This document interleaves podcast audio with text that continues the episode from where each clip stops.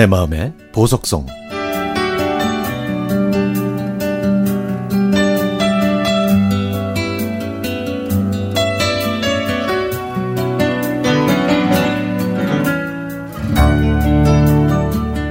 스물한 살이던 49년 전의 일이 얼마 전에 다시 일어났습니다. 어디선가 본 듯한 얼굴이 자꾸 저를 뒤돌아보게 했죠. 제가 고개를 돌리면 그 사람도 고개를 돌리더라고요. 49년 전 동네 형들은 군 입대를 앞둔 저에게 여자친구가 있어야 군대 생활이 편하다고 했습니다. 여자친구한테 편지를 받으면 군대에서 고참들이 좋아한다고 했거든요. 그때는요, 이 농촌의 젊은 사람들이 모여서 새로운 농사 기법을 배우는 4H라는 조직이 있었습니다. 동네 형들은 처녀 총각들이 모여서 정보를 교환하는 모임이니까 사람을 많이 알아두는 게 도움이 된다면서 저에게 가입하라고 권유를 하더라고요. 그러나 사실 속셈은 따로 있었죠. 그곳에는 아가씨들도 많이 모인다는 겁니다. 어느 여름날 읍내의 가설극장에 들어오자 4H 회원들은 모여서 함께 영화를 보자고 했습니다.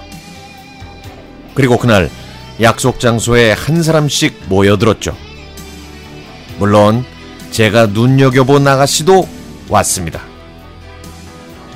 저는 그녀와 가벼운 눈인사와 함께 안녕하세요. 라고 말했는데 이게 그녀와의 첫 인사였죠. 저희는 옆에 나란히 앉았는데요.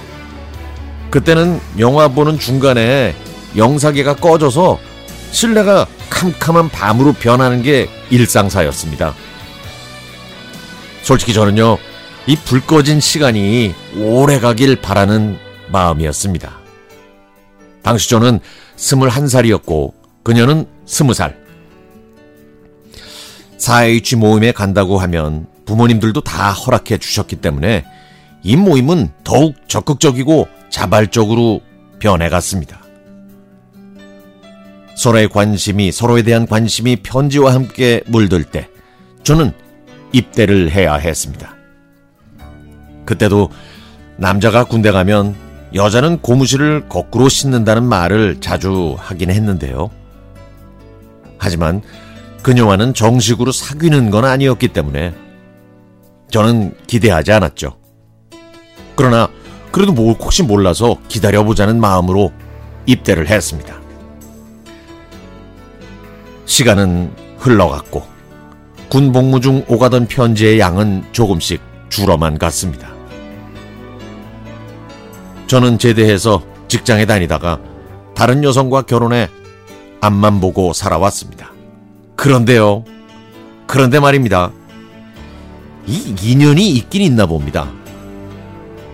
입대하기 전에 알고 지냈던 그 아가씨는 할머니가 되어 제가 사는 동네로 이사 왔던 것이죠. 세월이 많이 흘렀기 때문에 처음에는 몰라봤지만 한 동네 살다 보니 가끔 짧은 대화를 하다가 그녀의 고향과 친정을 알게 됐습니다.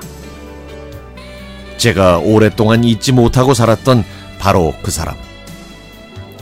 스무 살 풋내기 청년의 마음을 사로잡았던 그 사람.